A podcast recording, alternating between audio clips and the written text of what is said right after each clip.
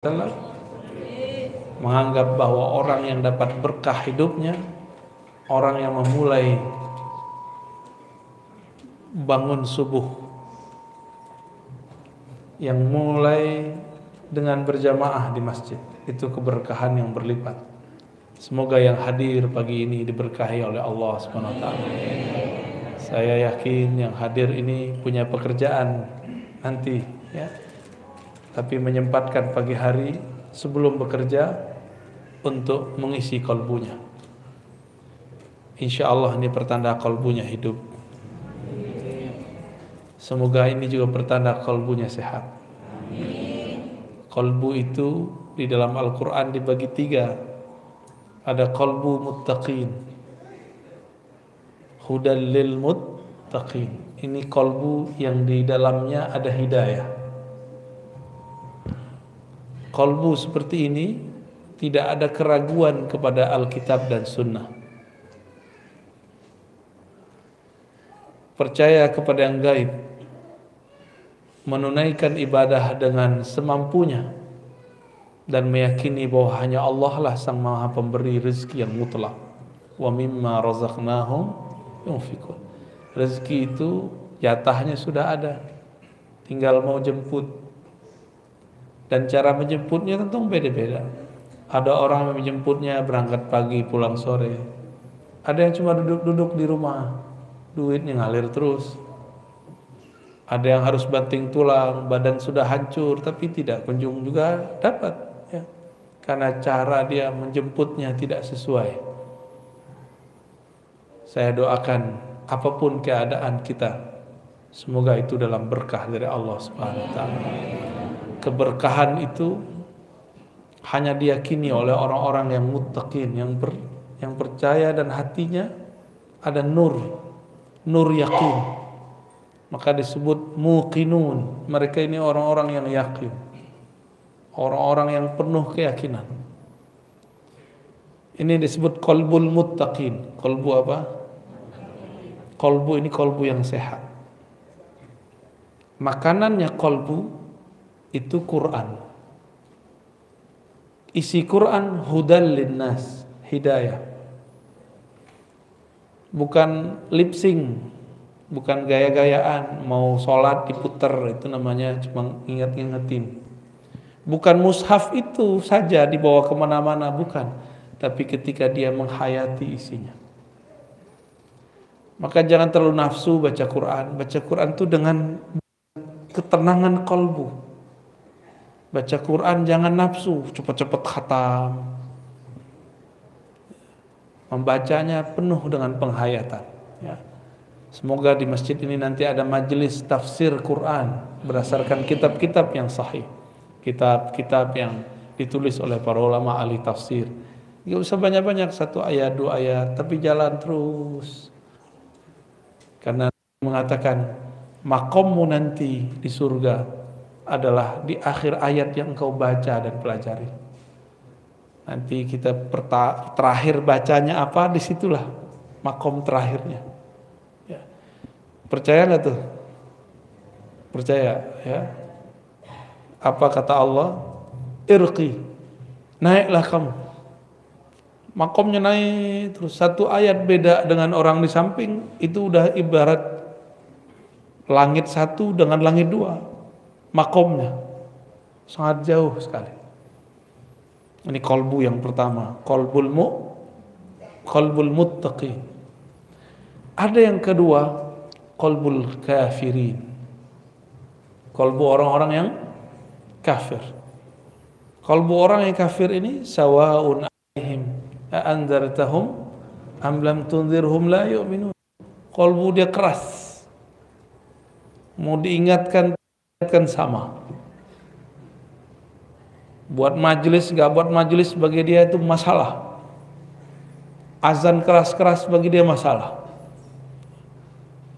Semoga tetangga-tetangga masjid di sini kolbunya tidak ada yang kolbul kafiri. Ya. Malah seneng kalau di depan rumahnya banyak berjejer mobil, motor. Ketika orang ramai ke masjid, dia rela. Ketika pintu pagarnya tertutup, itu orang pertama, bukan kolbu yang kedua. Kolbul kafirin Allah kunci kolbunya. Khatamallahu ala qulubihim. Walaupun kita sodorkan ayat kepadanya, kita sodorkan hadis kepadanya, tapi dalam pendengaran mereka, penglihatan di kolbunya ada risyawa, tutupan. Inilah yang membuat mereka tidak dapat menang rahasia ayat.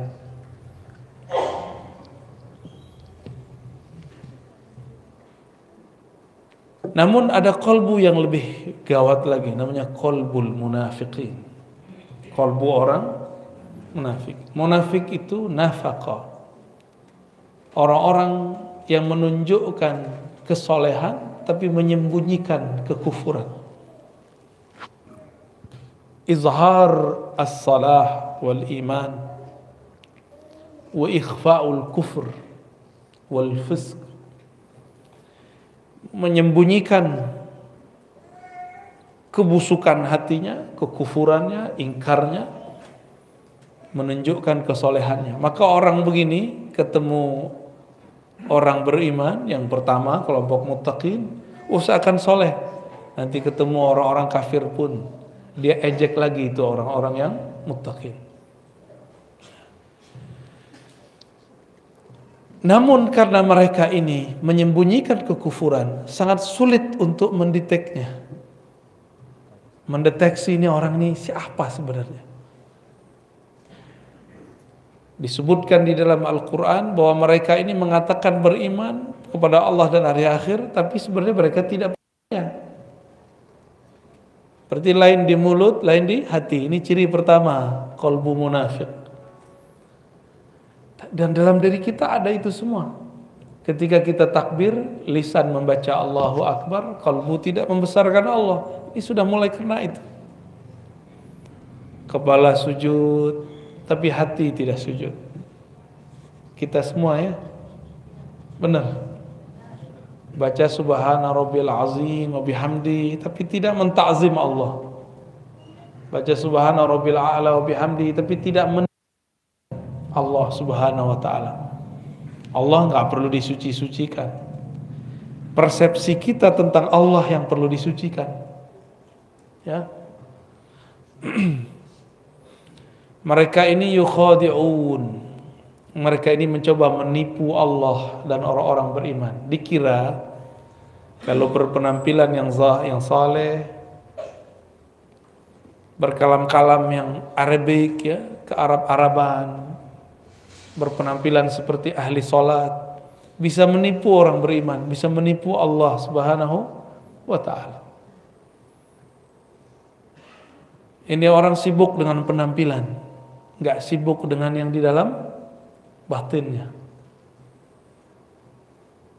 Inilah nasib orang-orang munafik. Disebut kolbul munafiqin.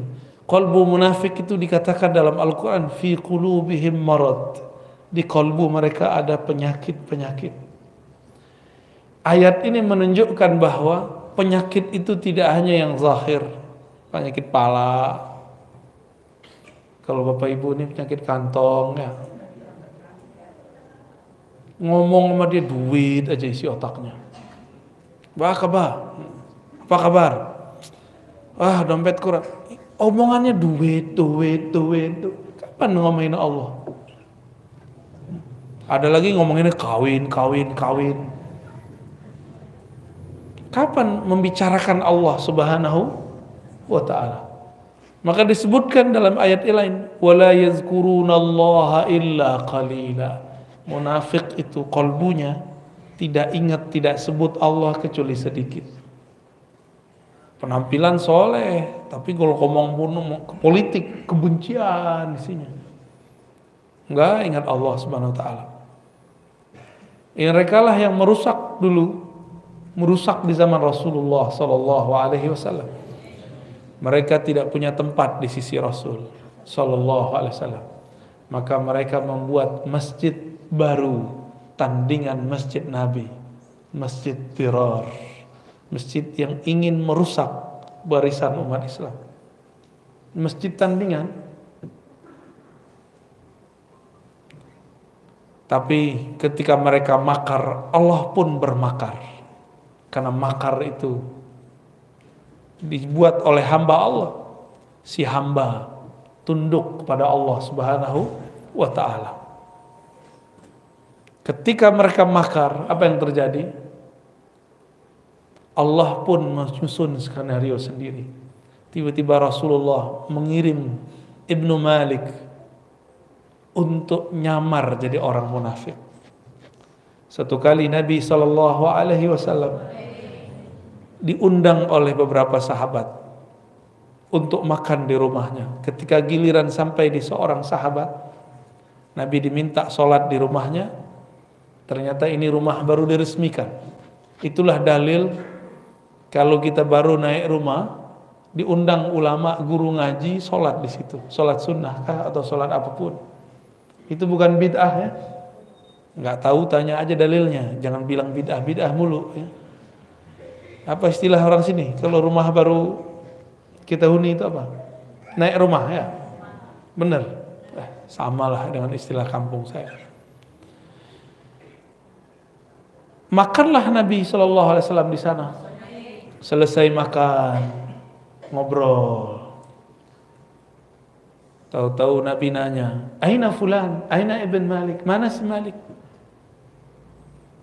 Berkatalah sahabat Nabi yang lain, Wahai Rasulullah itu si Malik munafik.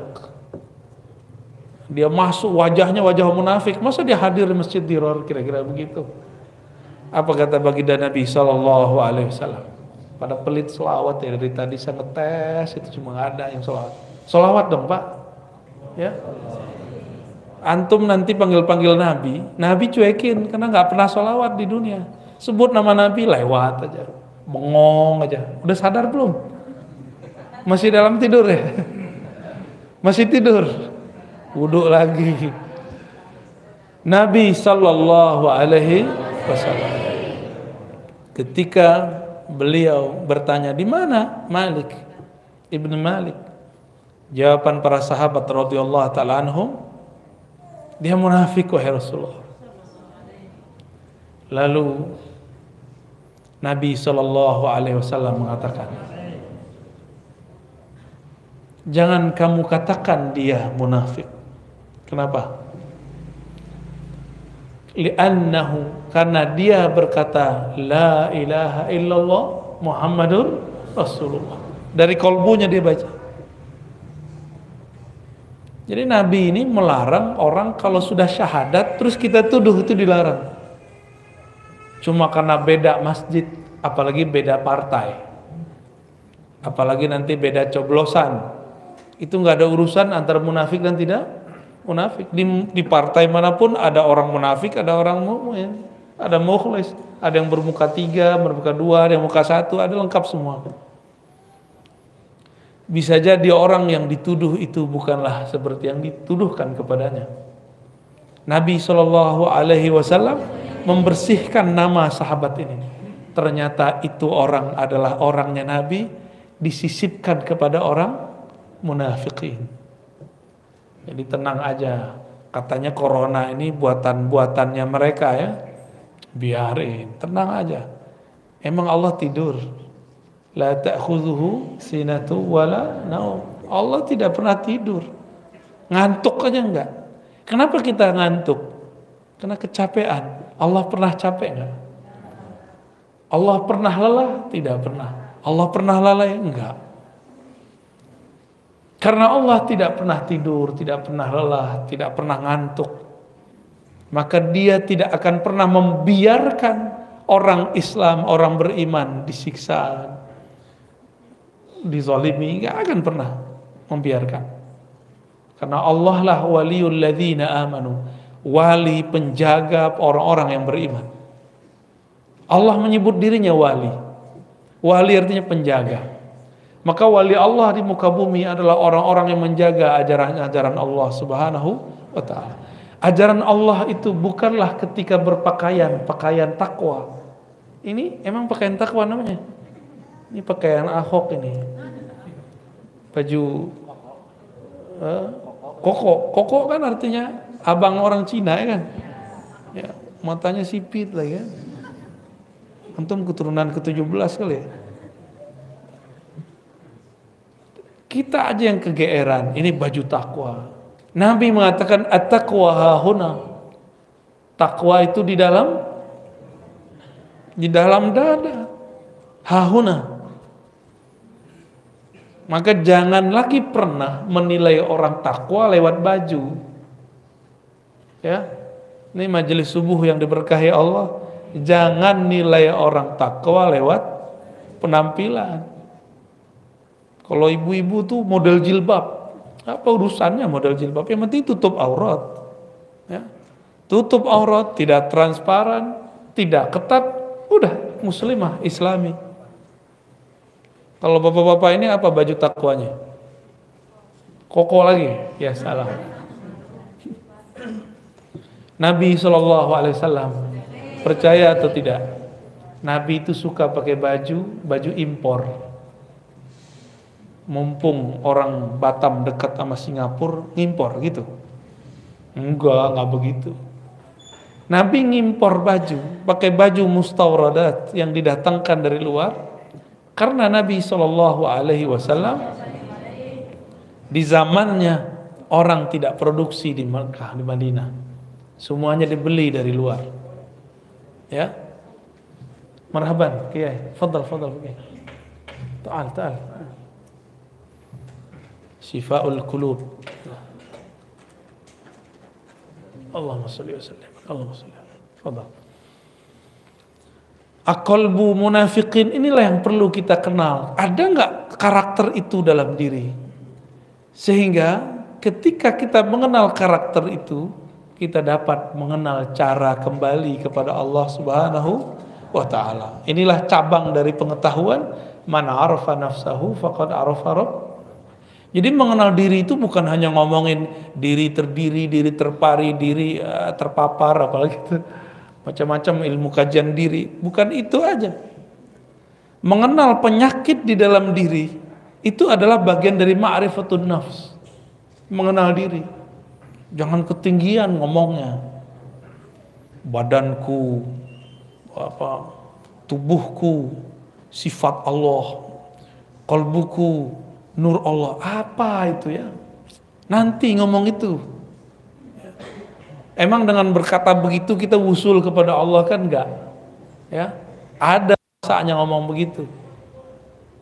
Tapi enggak, enggak benar juga ya.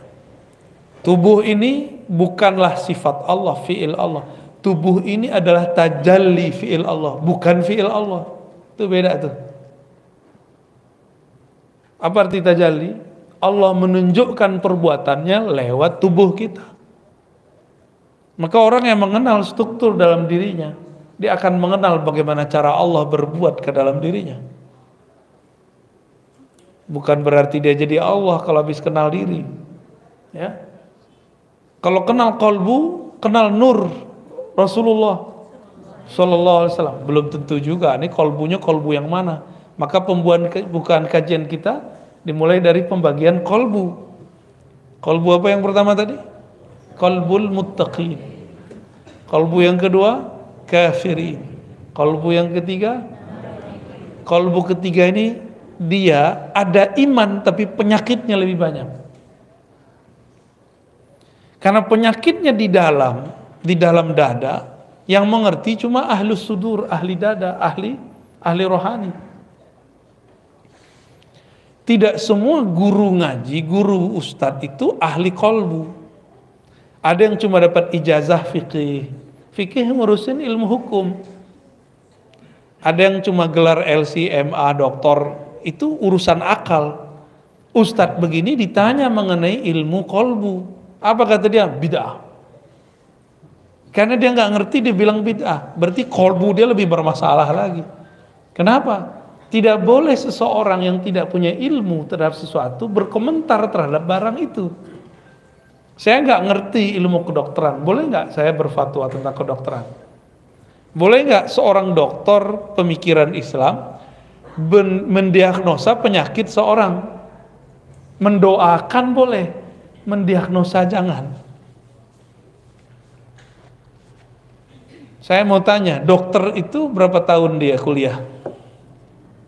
4 tahun. Koasnya berapa tahun? 2 tahun. 6, 6 tahun baru jadi pakar ilmu penyakit zahir. Dan itu pun belum spesialis. Baru umum. Sama ustadz. Kalau belajar agamanya baru yang zahir-zahir doang. Ya dia cuma pakar ilmu yang zahir Jangan menjawab perkara yang batin. Ini ada orang nggak pernah ngaji tasawuf, ditanya mengenai tasawuf, apa kata dia? Oh jangan belajar tasawuf, gila ntar. Tetangga saya belajar tasawuf gila. Tuh berarti kasat mata yang dihitung. Terus untuk apa dia belajar selama ini? Kan percuma dia belajar selama ini. Ada nggak orang kerja terus diberhentiin apa namanya itu di PHK stres ada nggak ada nggak orang kapok bekerja? Kenapa orang nggak kapok bekerja? Lebih banyak orang stres karena di PHK daripada belajar zikir.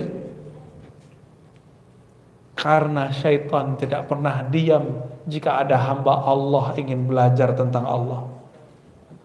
Nggak mau syaitan diam. Makanya guru-guru ngaji guru-guru tasawuf guru-guru mursyid tidak akan dibiarkan oleh syaitan kecuali dia akan membisikkan wali-walinya, wali-wali syaitan untuk ikut menyerang ahli-ahli tasawuf itu. Maka ciri-ciri tentara syaitan adalah menyerang ahli zikir. Menyerang mursyid-mursyid yang bersanad tarikatnya kepada Rasulullah sallallahu alaihi wasallam. Karena hanya itulah cara menjauhkan umat dari pewaris-pewaris Rasulullah sallallahu alaihi wasallam. Setan itu nyata atau tidak? Tampak nggak? Tampak tidak, nyata iya. Tampak tidak, nyata iya. Apa kerjaan syaitan? Iwas wisu. Apa arti wisu? Membuat was-was. Iwas wis bahasa Arabnya itu kata kerja yang sedang akan dan selalu jadi syaitan itu nggak akan pernah diem untuk membuat suuzonnya umat lewat lisan-lisan dai-dai yang juhala, yang jahil. Bukan dai ilallah, dia dai kepada dirinya, bukan dai ilallah. Supaya umat jauh daripada ma'rifatullah, mengenal Allah Subhanahu wa taala. Apa ciri-cirinya? Mereka menghina kajian-kajian ma'rifatun nafs menghina kajian mengenal diri karena pintu satu-satunya mengenal Allah hanyalah mengenal diri. Saya mau tanya Bapak Ibu, sholat di tengah rumput, di tengah hutan dengan di masjid khusyuan mana? Hmm? Hmm? Sholat ada gemercik air tambah khusyuk nggak? Hmm? Iya apa enggak? Iya. Ya udah guyur aja ke rumahnya tiap hari. Kawan kita pengen sholat khusyuk.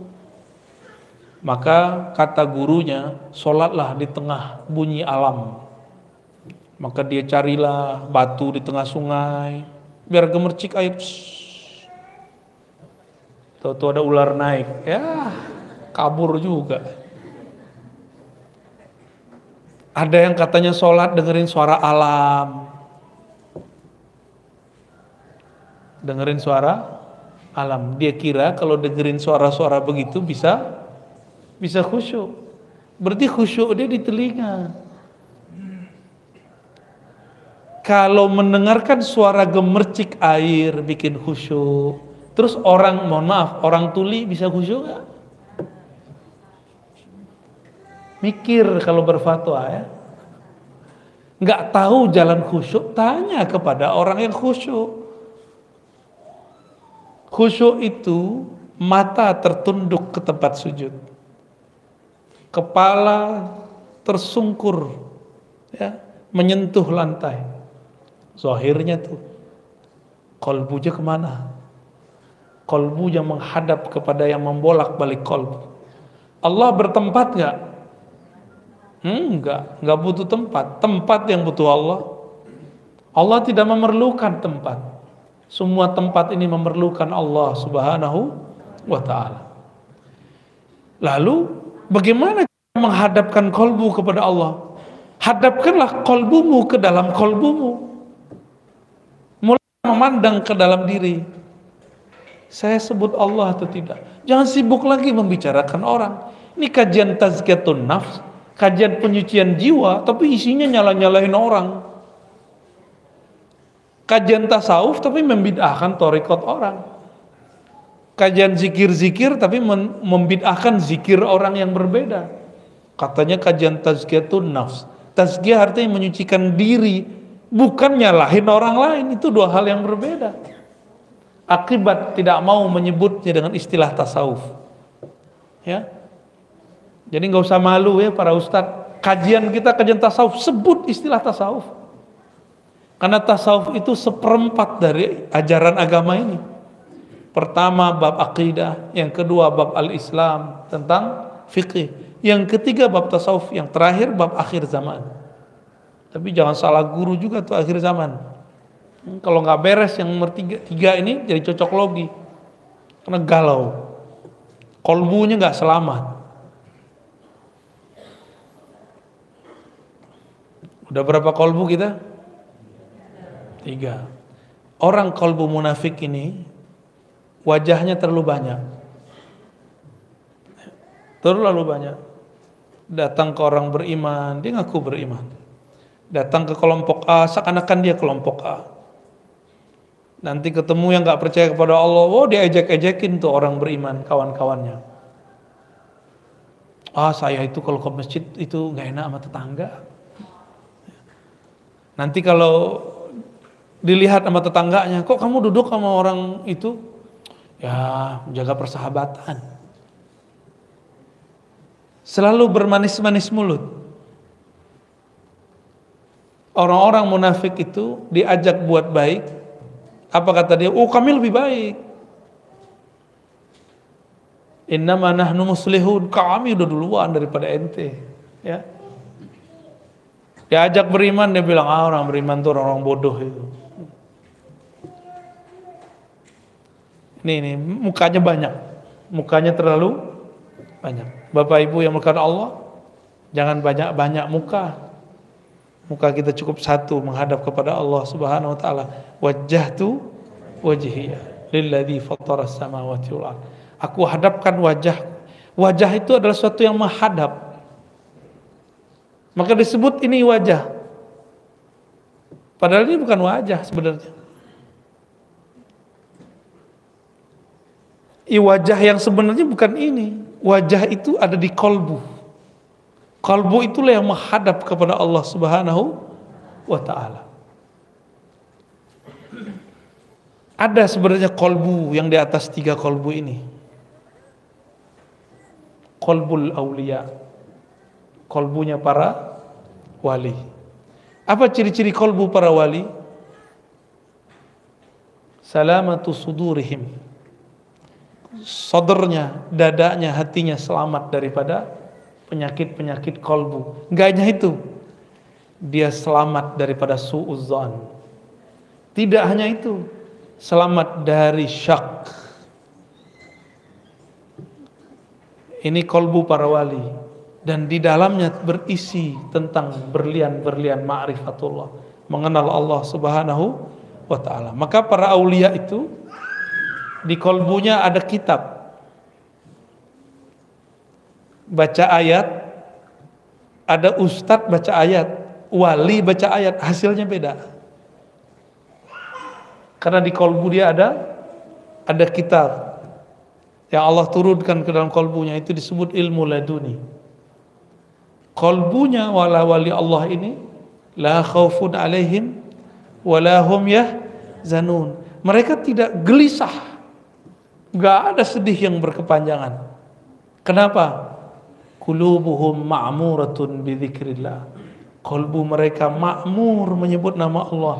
Ramai di kolbunya sebutan asma nama-nama Allah Subhanahu wa taala. Masih ingat waktu kecil dulu takut ada pohon besar, lampu nggak ada. Ini Batam ini kan baru ke, banyak lampunya kan beberapa tahun belakangan ini aja. Dulu-dulu kan belum ya. Yang yang faham maksud saya, kalau kita lewat di satu tempat yang gelap, kita kata orang ngucap, ngucap gitu ya. Ngucap apa? Guru saya diajarin sama dokter. Ngucap, ngucap pak, ngucap pak. Dia nggak tahu itu ulama. Maka dia kerjain tuh dokter. Ngucap, ngucap, ngucap. Lagi diperiksa sama dokter, dia sakit, tapi nggak kelihatan nama alatnya. Saya sakit dokter. Ngucap pak, udah tua nggak mau ngucap, ngucap katanya. Maka dia bilang ngucap. Itu ulama. Dokter ini nggak tahu yang dipegang ini seorang mursyid. Guru ahli zikir, guru saya. Abu Yahasad Basri namanya.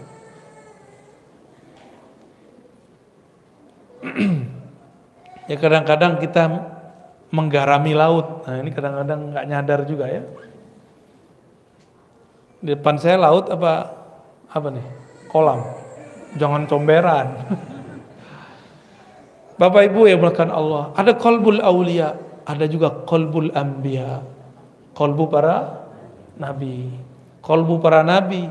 Jika para wali di dalamnya ada zikrullah, ada ilham-ilham dari Allah, maka para nabi di dalamnya ada ma'rifat kenabian, wahyu-wahyu. Maka setinggi apa pun wali dia tetap di bawah seorang nabi. Gak ada wali yang lebih tinggi daripada nabi. Para nabi itu pun masih ada lagi kolbu Nabi Muhammad itulah yang paling tinggi. Jadi berapa macam kolbu? Ya, paling bawah kafir, munafik, muttaqin, aulia, ambia, Nabi Muhammad sallallahu alaihi wasallam. Semakin jauh dari kolbu Nabi, semakin kufur, semakin berpenyakit. Karena Nabi secara fisik sudah wafat, tapi ruhnya tidak pernah wafat. Maka hadirkanlah ia dalam kolbu kita. Hadirkan ia dalam salawat. Maka beruntunglah yang menghidupkan majelis-majelis salawat Beruntunglah yang menghidupkan majelis-majelis zikrullah. Kalbunya makmur. Ciri-ciri orang munafik sedikit zikir banyak nyalahin orang. Ciri-ciri kalbul muttaqin adalah kalbu yang sibuk menyebut namanya, jarang menyalahkan orang lain. Maka kajian ada kajian munafikin. Hati-hati. Dia pakai branding-branding nama Rasul, hati-hati, sunnah Rasul, hati-hati Tugasnya mereka cuma nyalah-nyalahin orang beriman, mecah belah umat. Nah, jangan sampai ini kemudian kita salah ambil. Semoga ke depan umat tambah dewasa, tambah mengerti mana yang disebut nutrisi kolbu, mana yang akan merusak kolbu, ya, mana yang akan menyembuhkan kolbu, syifa, mana yang menjadi halak, ya, menghancurkan kolbunya. Allahumma amin ya rabbal alamin. Gimana Pak? Udah. Suatu kali ada seorang sahabat tanya kepada Rasul, hadis sahih Muslim sallallahu alaihi wasallam. Wahai Rasulullah, aku senang dipuji. Apakah itu merusak amal ibadahku? Aku dipuji orang lain. Padahal aku tidak memulainya, tapi senang nggak dipuji? Ini contoh nih, kalau nggak senang dipuji kita cek. Posting sesuatu di like orang, senang nggak? Tuh berarti senang dipuji. Ya. Jangankan antum, itu kiai samping saya aja begitu kok. Itu normal, sisi manusiawi. Sisi mah, kalau enggak, enggak manusia. Tapi kita nggak niat mau dipuji, ininya bedanya, ya. Bedanya apa? Posting ah biar ada yang like, ah, itu bahaya tuh. Posting posting aja, share share aja, tapi jangan niat mau dipuji. Dua hal yang beda. Apa kata Nabi Yuna Muhammad Sallallahu Alaihi Wasallam? Itu adalah keridaan yang Allah dahulukan, yang Allah kabarkan lebih awal. Jadi kalau kita dipuji orang, lalu kita anggap ini Allah yang memuji digerakkan lewat mulut orang itu, ini disebut dengan apa? Barusan sudah saya sebut. Hah? Hah? Kabar gembira yang sudah didahulukan. Jadi kita ini diterima di sisinya, maka Allah gerakkan makhluk-makhluk ini memujinya. Ternyata ada namanya ma'rifatul hub. Ma'rifat cinta. Allah itu adalah maha mencinta. Maka dia menyebut dirinya yuhib. Yuhib. Inna Allah yuhibbul muttaqin. Inna Allah yuhibbu? Inna Allah ma'as sabirin. Ya. Inna Allah gimana lagi ayatnya? Ya. Yuhibbul mutatahhirin tawabin semuanya itu ada sekitar tujuh lah kata cinta Allah menyebutkan kata cinta sebagai kata kunci tentang dirinya. Kalau saya mencintai seseorang itu saya memerlukan perhatian dia. Saya butuh dia. Tapi kalau Allah cinta seseorang itu Allah sedang memberikan anugerah kepadanya. Allah tidak butuh dia. Allah tidak memerlukan dia. Ini beda cinta kita dan cinta Allah Subhanahu wa taala. Kita mencintai pasangan karena kita butuh perhatian dia, layanan dia. Tapi Allah cinta hambanya tidak memerlukan mereka. Allah Subhanahu wa taala mengabarkan kepada Nabi Muhammad sallallahu alaihi wasallam jika Allah mencintai seseorang idza ahabballahu abdan maka Allah memberitahu kabar kepada Sayyidina Jibril ya Jibril inni uhibbu fulanan wahai Jibril aku cinta kepada si fulan fa ahibbahu maka cintailah ia maka Sayyidina Jibril sejak saat itu mencintai orang itu tanpa pernah berhenti karena sekali Allah mencintai makhluk selama-lamanya dia mencintainya Allah tidak pernah mengkhianati cintanya.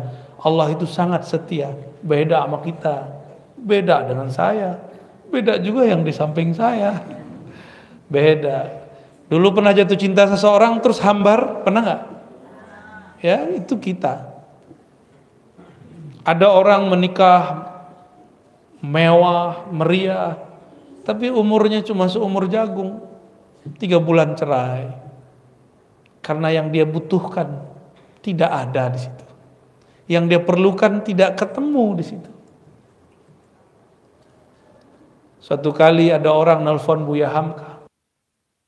Dalam bukunya dicerita, dalam videonya pun, dalam suara rekamannya dicerita. Perempuan itu menelpon beliau. Masih keturunan Ningrat. Ingin menjadi istri Buya Hamka. Buya Hamka bilang, saya sudah tua saya tidak bisa menafkahi batinmu. Apa kata dia? Saya tidak perlu wahai Tuhan. Saya hanya ingin membersamai ibu ya. Wah gawat itu. Tapi begitulah cinta. Dia hanya ingin khidmah kepada yang dicintainya. Nah, bunuh dulu handphonenya ya. Matikan. Itu bahasa halusnya. Matiin itu bahasa kasar itu. Sama kasar dengan bunuh. Tuh matiin, tuh matiin, matiin. Mengganggu orang lain kalau saya nggak terganggu. Taib, ya. Jadi Allah buat pengumuman, wahai Jibril, aku mencintai fulan, fa'ahibbahu. Maka Jibril turun ke langit ketujuh, mengatakan, ya ahlas sama, wahai penduduk langit, innallaha yuhibbu fulanan. Allah cinta kepada fa'ahibbuhu maka cintailah mereka malaikat butuh cinta nggak? Enggak malaikat itu makhluk yang nggak butuh cinta juga. Dia nggak ada syahwat. Dia nggak perlu perhatian. Malaikat itu makhluk yang statis kaku. Disiplin. Itu malaikat. Mirip-mirip kayak robot tapi robot Allah. Jadi kalau saya menyebut biar antum paham malaikat tuh makhluk kayak apa? Kayak kayak robot. Sesuai dengan apa program begitu dirubah-rubah semua malaikat dari langit ketujuh, langit keenam, sampai ke langit mengat ini uhibbu fulanan. Aku cinta kepada fulan karena Allah cinta kepadanya. Inilah yang disebut viral di langit. Ya, terkenal di langit, enggak sembarang-sembarangan itu. Terkenal di langit belum tentu terkenal di bumi. Namanya harum di langit. Kenapa? Karena dia sebut-sebut nama Allah. Tapi biasanya kalau sudah viral di langit, dia adalah orang yang memviralkan Allah di bumi. Orang-orang yang memperjuangkan agama Allah di bumi, Allah viralkan dia di langit. Nama-nama dia disebut. Inilah yang dikatakan dalam surat Ghafir bahwa para malaikat memintakan ampun. Yastaghfiruna lillazina amanu. Mereka memohonkan ampun untuk orang-orang yang beriman di bumi. Semoga nama yang hadir pagi ini termasuk disebut di sana. Amin ya rabbal alamin.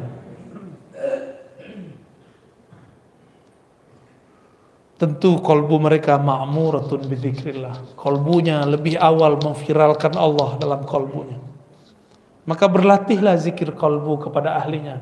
Saya yakin di Batam ini banyak ahli zikir. Ya, nggak mesti sama yang di YouTube itu, ya. Di dekat kita ada guru yang bisa ngajar, ikuti dia. Ya. Sama kok, yang disebut di sono disebut di sini sama. Jangan beda-bedain, ya. Guru-guru itu juga punya kecemburuan. Antum hormat kepada yang si fulan, nggak menghormati si fulan. Siapa tahu sisi manusiawi dia muncul. Nanti dia cemburu. Kalau sudah cemburu, setan masuk. Setan bisikin lewat muridnya. Pak Kiai, Pak Ustad, itu tuh ajarannya bid'ah itu.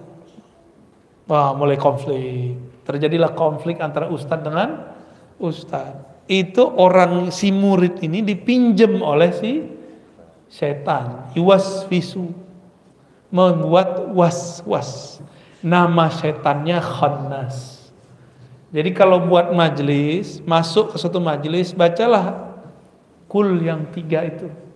Jadikan wiridan, kalau enggak jadikan wirid setiap ba'da sholat. Supaya kalau kita ketemu orang, bermajelis, kita jauh dari was-was. Diwas-wasin orang kita cut, ah enggak, enggak benar. Ciri-ciri kolbu sehat, ada orang gosip, oh si Anu tuh orangnya begini nih, nggak bener nih. Si kolbu yang sehat bilang, oh enggak, maksud dia nggak begitu. Terus kolbunya sehat itu. Tapi kalau kolbu dia bilang, oh iya nih kemarin saya digituin sama dia, ah, ada kena tuh. Ya. Berarti marid dan marid fi kulubihim maradun. Fazadahumullahu marada. Bertambahlah penyakitnya. Ketemu lagi orang berpenyakit kolbunya. Tambah lagi tambah lagi. Mirip virus dan lebih dahsyat daripada corona. Bapak Ibu yang melakukan Allah ah, itulah tingkatan-tingkatan kolbu. Siapa yang kenal kolbunya dia akan kenal yang membolak balik kolbunya. Inilah makna salah satu makna daripada judul ini. Siapa yang kenal diri kenal Allah. Diri kita yang paling dekat adalah kolbu. Kenalilah dirimu yang mana. Cukup katakan ya Allah kolbuku berpenyakit. Engkau maha penyembuh, sembuhkanlah ya Allah. Baik, sudah. Cukup. Mau tanya jawab? Hmm? Tanya jawabnya nggak pakai kertas saja? Enggak ya? Nah, pakai kertas kalau mau ya. Karena ini orang Melayu itu negeri kata-kata. Suka kalau dikasih mic itu dapat panggung.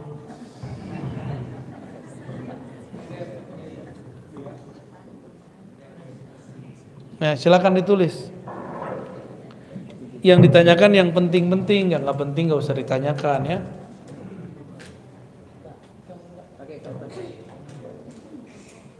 Wah, Pak Armen dari Tanjung Piau, Hah? Piayu. Piayu. Bu. Sekampung, Pak. Bolehkah Bu ya mengejazakan salawat Al-Mahdi? Ah, salawat yang mana itu, Pak? Salawat yang saya ke, apa ijazahkan itu namanya salawat ahadiyah. Nam, di situ tertulis Al-Mahdi. Coba sama-sama baca. Allahumma ya ahad. Ya Allah yang Maha Esa. Salli ala Ahmad. Sampaikan salam kami kepada Nabi kami Ahmad. Allahumma ya ahad. Salli ala Muhammad. Yang Maha Esa ya Allah. Sampaikan rindu kami kepada Nabi Muhammad. Allahumma ya ahad. Salli ala al-mahdi. Khalifatika. Ya ahad. Ya Allah yang Maha Esa. Sampaikan salam kami. Rahmat engkau kepada Imam akhir zaman. Al-Imam Al-Mahdi. Khalifah engkau. Wahai yang Maha Ahad. Saya ijazahkan siapa pun yang mengamalkan itu. Ya. Afdolnya pagi diamalkan 100, kalau tidak ya 10, kalau enggak ya sekali. Karena itu peta ma'rifat akhir zaman. Kenapa dimulai dari Ahad Ahmad, Ahad Muhammad, Ahad Al-Mahdi? Karena yang ada di kolbunya Nabi Shallallahu Alaihi Wasallam mengenai ilmu ma'rifatullah al-ahad. Yang ada di kolbu Nabi ilmu tentang Ahmad, yang ada di kolbu Al-Mahdi ilmu tentang Ahad dan Muhammad sallallahu alaihi wasallam. Maka Al-Mahdi nanti itu obrolannya nggak jauh-jauh daripada ilmu mengenal Ahad, mengenal Ahmad, mengenal Muhammad sallallahu alaihi itu aja ciri. Jadi ciri-cirinya bukan hidung mancung, jibat apa? Langsung tutup hidung dia. Emang antum hidungnya mancung? Kalau di hadis, hidungnya mancung, jidatnya lebar. Itu setelah diislah. Kelihatan semuanya. Sebelum diislah, betapa banyak zuriat Nabi hidungnya mancung, jidatnya lebar. Yang enggak zuriat Nabi juga banyak. Ada orang datang ke saya ngaku Imam Mahdi, cuma karena jidatnya lebar, hidungnya agak mancungan dikit. Tapi kalau saya hitung-hitung dari samping mancungan saya juga sih. Langsung kita ngomong, ente kalau standar Mahdi itu ke jidat lebar, hidung mancung, mancungan habaib, mancungan orang Arab, mancungan orang-orang Eropa. Hadis itu kan riwayat ahli hadis. Ahli hadis hanya meriwayatkan yang empirik. Apa arti empirik? Yang zahir-zahir. Yang meriwayatkan di balik itu siapa? Itu ulama yang takut kepada Allah. Al-arifu nabilah. Ahli ma'rifat. Mereka yang ngerti siapa Al-Mahdi. Ada lagi yang datang. Dia bilang ke saya, saya bukan ulama. Tapi kalau ustadz nggak ngerti tentang Mahdi, tanya saya. Ya salam. Yang ustadz siapa? Ya. Yang ngerti Al-Mahdi siapa? Ada yang ngomong begitu. Hebat nggak tuh? Ya, cuma lewat mimpi-mimpi doang dia percaya Al-Mahdi. Apakah zikir Allah atau hu Allah atau hu boleh diamalkan tanpa talqin dari guru? Nggak boleh. Harus pakai guru. Zikir Allah itu zikir sudah zikir kalau versi kedokteran harus dengan resep dokter. Kalau nggak pakai dosis dari dokter takut overdosis. Dan saya sudah banyak ketemu lancang ngamalin zikrullah tapi nggak lewat ahlullah. Maling namanya. Nyuri ilmu lewat YouTube. Dulu jangankan lewat YouTube, Orang ngaji dalam masjid, kita nguping lewat jendela, itu haram diamalkan. Gak boleh. Itu nyuri namanya. Hadir, harus hadir. Karena yang diberkahi itu orang yang hadir. Orang yang hadir itu dia sudah menghancurkan egonya. Ya, kayak Kiai ini kan udah menghancurkan egonya duduk di bawah saya itu udah hancur egonya sudah. Tapi setan bilang lagi, inti hebat. Ego mau bisa diatur. Setan itu dia berbintang-bintang. Ada setan ego. Ada setan kalau ego sudah hancur dia muncul lagi itu bintangnya tiga tuh. Nah, dia masuk ke dalam sir. Dia dipelototin terus. Hati-hati ya. Hati-hati. Makanya disebut hati-hati ya. Jadi jangan coba-coba amalkan zikir itu tanpa bimbingan seorang mur mursid. Khawatir salah dosis. Jangan-jangan yang gila-gila itu dia pernah ngamalin lewat buku. Bener bagi ya? Kalau pengalaman saya di kampung dulu, itu banyak yang bunuh diri, bukan banyak, ada satu bunuh diri. Tiba-tiba dia terjun ke jurang, stres. Sebenarnya stres karena pekerjaannya nggak ada, pelarian ke torikot. Torikotnya tidak menyembuhkan karena torikotnya tidak gurunya nggak memperhatiin dia. Yang diajarkan zikir standar. Nggak puas galau terjun masuk ke tebing. Mati. Apa kata orang? Oh dia sesat karena masuk torikot. Dia gila. Bukan. Dia tuh stres karena pekerjaannya melarikan diri ke torikot ada adik kelas saya kuliah di kampus. Di kampus itu lagi ketat-ketatnya. Ada ada dosen yang ketat dalam dalam buat proposal tesis. Stres dia. Stres melarikan diri belajar torikot. Ternyata dalam stresnya dia sudah gila. Diajarin torikot tambah lagi tambah gila. Hilangin dulu stresnya baru belajar torikot. Ya makanya mohon maaf kepada yang minta talkin saya tidak pernah mengobrol talkin ngaji aja dulu sehingga muncul kesadaran batin yang dahsyat baru ditalkin nggak penting talkin kalau eh, belum beres isi kepalanya. Ya jadi jangan minta talkin pakai nafsu. Ya baru sekali ketemu minta talkin ya. Kecuali kiainya bolehin kalau saya enggak yang saya dapat dari dulu nggak begitu saya ngaji dulu lama-lama baru saya talkin sehingga betul-betul kalimah itu masuk ke dalam kolbu karena kesadaran. Bukan karena ikut-ikutan. Orang nangis kita nangis, enggak. Orang zikir kita zikir, enggak. Karena ada kesadaran itu dalam diri baru kita baca. Apa yang dimaksud Nur Muhammad? Ini bukan Nur Muhammad nama orang ya,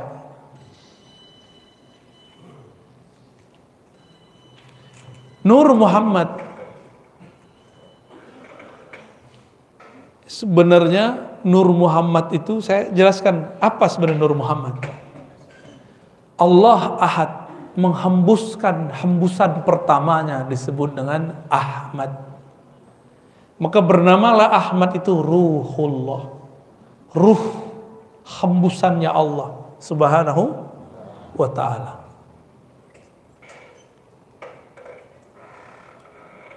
Udah paham? Yang nggak ikut nggak dapat bagian berarti. Ya. Ruhullah itu memancarkan cahaya. Cahayanya disebut dengan Nur Muhammad. Ada yang debat. Saya lagi pulang kampung di debat. Dia nggak bisa bedain antara ruh dan nur. Pakai hadis palsu lagi. Awal yang diciptakan Allah adalah nur nabimu wahai Jabir. Itu kan hadis nggak sahih. Gak usah pakai hadis itu kita. Kita ada hadis yang lebih sahih. Nur itu adalah ruh, ya salam. Nur ya nur, ruh ya ruh. Gak ngerti nanya, jangan debat dulu. Ini udah debat aja ya. Naik lagi tangannya begini kan. Oh berarti yang nanya itu bukan bukan sisi nurnya, tapi zulmaniyah dalam dirinya. Karena ada kesombongan ketika bertanya. Ingin menjidal, mendebat. Padahal ilmu ini bukan untuk jidal, bukan untuk debat. Ilmu ini peta jalan pulang kepada Allah Subhanahu wa taala. Nggak ngerti beda nur sama ruh udah berani debat. ya salam. Selama ini kan kajian orang sampai di Nur Muhammad, nggak ada yang sampai kepada Ruhullah. Ahmad Ruhullah nggak ada. Itu baru dibuka oleh para ulama wali-wali Allah di akhir zaman ini untuk menyongsong munculnya Al-Imam Al Al-Mahdi biar ruh kita kuat hati ketika tubuh ini dihancurkan oleh Dajjal. Nggak makan berhari-hari, ruhnya masih kuat hidup. Ini baru paceklik, udah nyalah-nyalahin ini, nyalahin itu. Ya. Pandemi yang disalahin siapa? Berarti kita ini ada karakter iblis, suka nyalah-nyalahin orang. Suka nyalah-nyalahin orang tuh karakter iblis tuh hati-hati. Jalan macet yang disalahin wali kota, ya kan? Ya. Ada, ada aja ya. Nur Muhammad itu memercik, memancar daripada ruh Ahmad. Jumlahnya 124 ribu. Makanya jumlah para nabi berapa? Ini bukan cocok logi ya, ilmunya begitu. Kenapa muncul dalam hadis jumlah nabi itu 124 ribu? itu semua adalah percikan pancaran daripada Nur Ahmad. Disebut Nur Muhammadiyah. Nur Nabi Muhammad Sallallahu Alaihi Wasallam. Nur itu sudah ada sebelum Nabi Adam ada.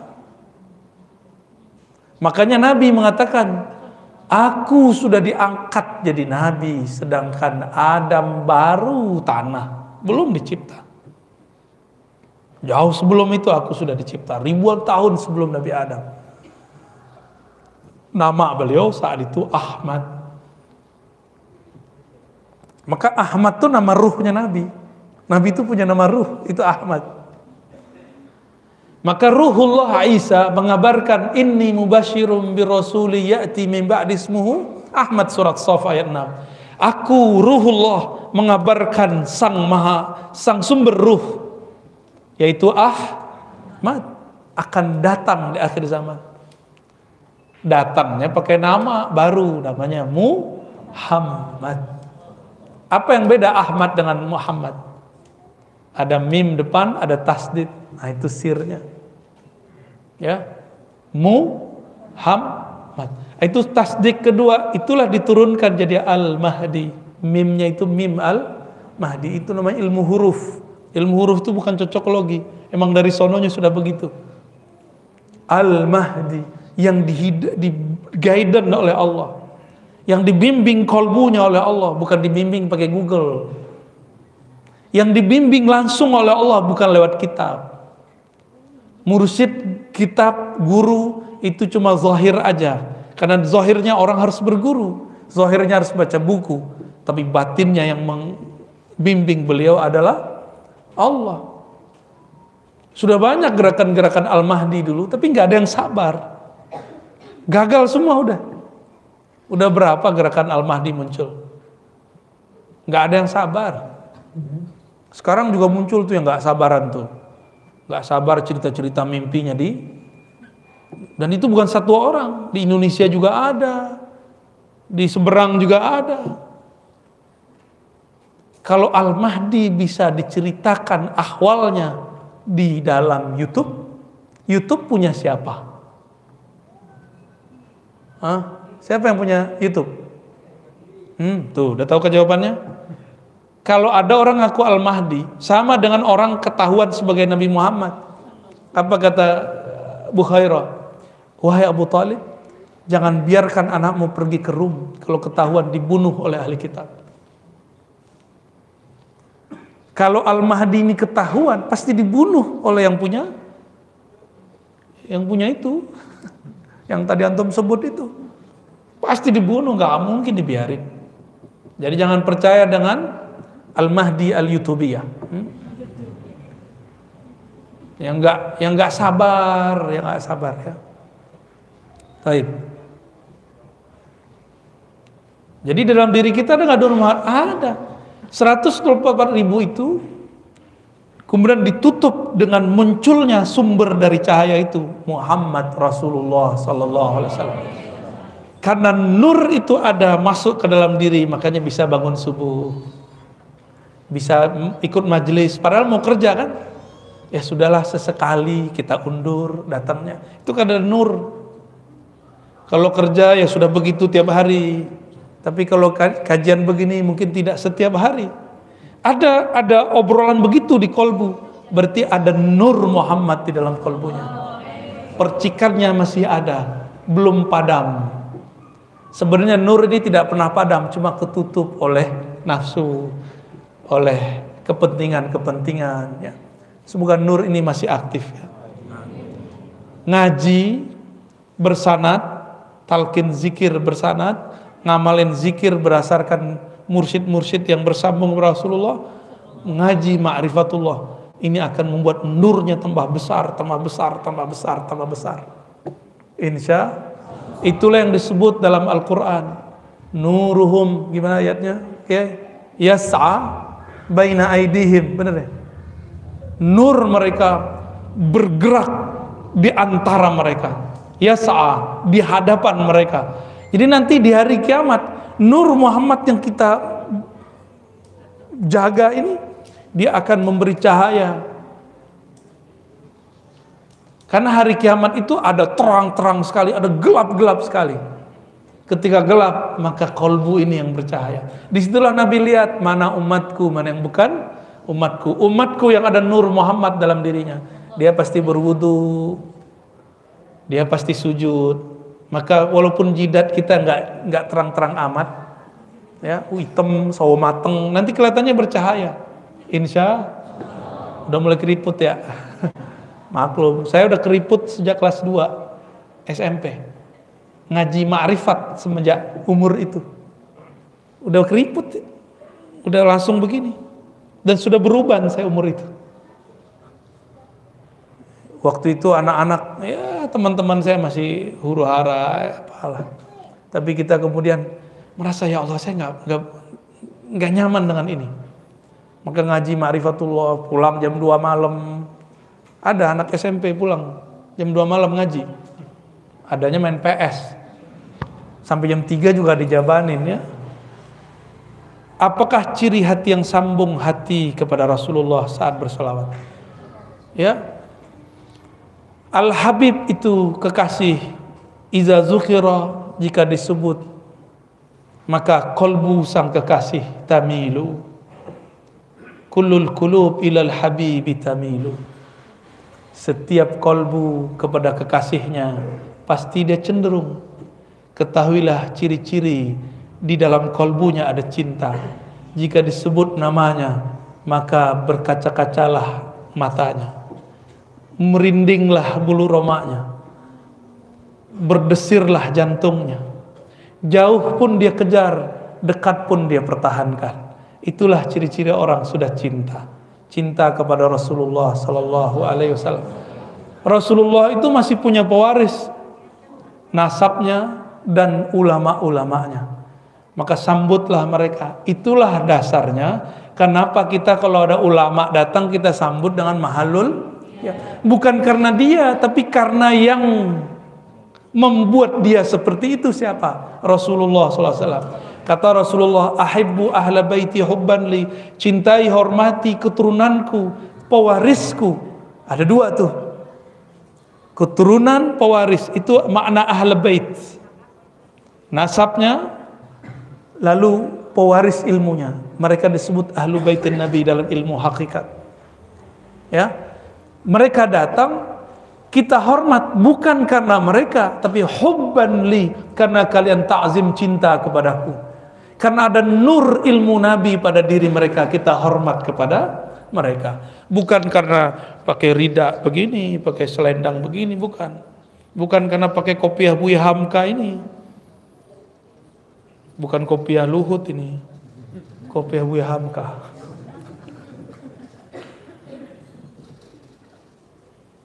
Kok ke mana-mana perginya? Ya, udah ya. Oh, ada lagi satu lagi terakhir. Ruhul Jihad. Ini namanya apa, apa nih? Namanya Ruhul Jihad. Masya Allah. Minta ijazah ilmu-ilmu yang disampaikan yang ada di YouTube agar musalsal. Sahih, sahih, bagus, bagus. Emang begitu kalau orang sudah dapat ilmu, sudah baca buku, ingin diri minta diridhokan, dihalalkan ilmunya. Dengan ini siapa pun yang hadir, saya izinkan untuk menikmati, menyerap, mengamalkan kajian-kajian yang ada di YouTube, tapi dari channel yang resmi. Kalau yang lain saya nggak tahu dipotong-potong, ya. Ya, saya sebenarnya nggak punya channel, belum punya channel. Banyak yang yang ngajak ayo buat dong official Arazi Hasim. Takut nanti saya tamak sama duit YouTube. Takutnya begitu, tapi udah banyak yang ngajak. Nanti kita lihatlah kalau ada perubahan-perubahan, kalau perlu dibuat kita buat. Tapi selama ini yang kita izinkan ya mahasiswa-mahasiswa saya, santri-santri itu ada di Ribat Naurania. Ada juga Cafe Rumi ya. Ya, Ribat Naurania ya. Sengaja namanya nggak mudah-mudah biar yang dapat itu memang orang-orang yang serius nyari. Ya, kita nggak nggak nggak butuh-butuh amat sama follower, viewer nggak kita cuma pengen cek orang tertarik kajian ma'rifat berapa orang sih. Ternyata di akhir zaman tambah banyak. Ya. Beberapa ada yang saya izinkan ya, ada beberapa yang yang Bapak Ibu tonton tuh beberapa saya izinkan. Yang dengan syarat jangan potong yang berlebihan, jangan ngasih quote-quote kata-kata thumbnail yang aneh-aneh. Di luar itu eh, nggak uh, jaminan saya ya. Baik. Sudah. Pas sudah ya? Udah syuruk kan? Uh, saya yakin Bapak Ibu ada pekerjaan. Semoga pekerjaannya diberkahi oleh Allah. Karena paginya dimulai dengan al barakatul ummati fi bukuriha, ngaji, mengenal Rasul sallallahu alaihi wasallam, mengenal Allah, mengenal diri. Semoga yang hadir ditakdirkan nanti masuk surga. Kami kita semua semoga kita ditakdirkan memandang keindahan wajah Rasulullah sallallahu alaihi wasallam. Diizinkan memandang wajah Allah Subhanahu wa taala. Allahumma ya Allah ya Rahman ya Rahim. Wajahmu terlalu mulia untuk kami pandang. Tapi engkau ingin juga dipandang. Engkau yang maha pantas dipandang. Izinkan kami ya Allah untuk pantas memandang wajahmu. Ya Rabb, kalbu kami kosong dari namamu. Famla qulubana bil yaqin. Ya Allah penuhi kalbu kami dengan keyakinan. Wa mzayyin qulubana bi asma'ik. Hiasi kalbu kami dengan keindahan nama-namamu al husna al asmaul husna. Ya Allah jiwa kami berpenyakit ya Allah ada emosi ada ketidaksabaran ada kesombongan ada merasa lebih alim lebih pintar tolong ampuni ya Allah penyakit-penyakit ini sembuhkan ya Allah. Ya Allah di kolbu kami ada perasaan malas ya Allah. Malas untuk istiqamah ya Allah. Malas untuk silaturahmi kepada ulama ya Allah. Malas untuk zikir pagi sore ya Allah. Malas untuk berguru kepada ahlinya ya Allah. Ya Allah berkah kajian pagi ini. Sembuhkan penyakit malas kami. Tumbuhkan kesungguhan. Tumbuhkan kedisiplinan dan istiqamah. Allahumma bihaqi Sayyidina Muhammad.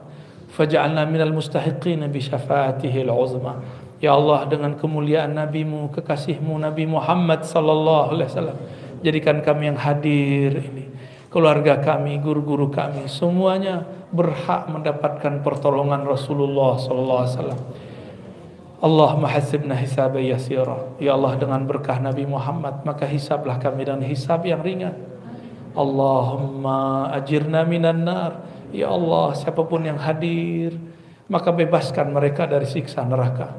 Bihaqi la ilaha illallah Muhammad Rasulullah dengan keberkahan kalimah la ilaha illallah Muhammadur Rasulullah. Ya Rabb, ij'al lana khairan fi hayatina wa mamatina. Ya Allah jadikan hidup kami penuh keberkahan mati kami penuh keistiqomahan husnul khatimah. Wa sallallahu ala sayyidina Muhammad walhamdulillah rabbil alamin. Mohon maaf tidak usah salam-salaman ya. Cukup dengan kolbu nggak usah foto-foto juga. Itu mengganggu ya. Semoga wajah kekasih-kekasih Allah sudah terfoto dalam kolbu kita. Amin ya rabbal alamin semoga semua dapat keberkahan. Assalamualaikum warahmatullahi wabarakatuh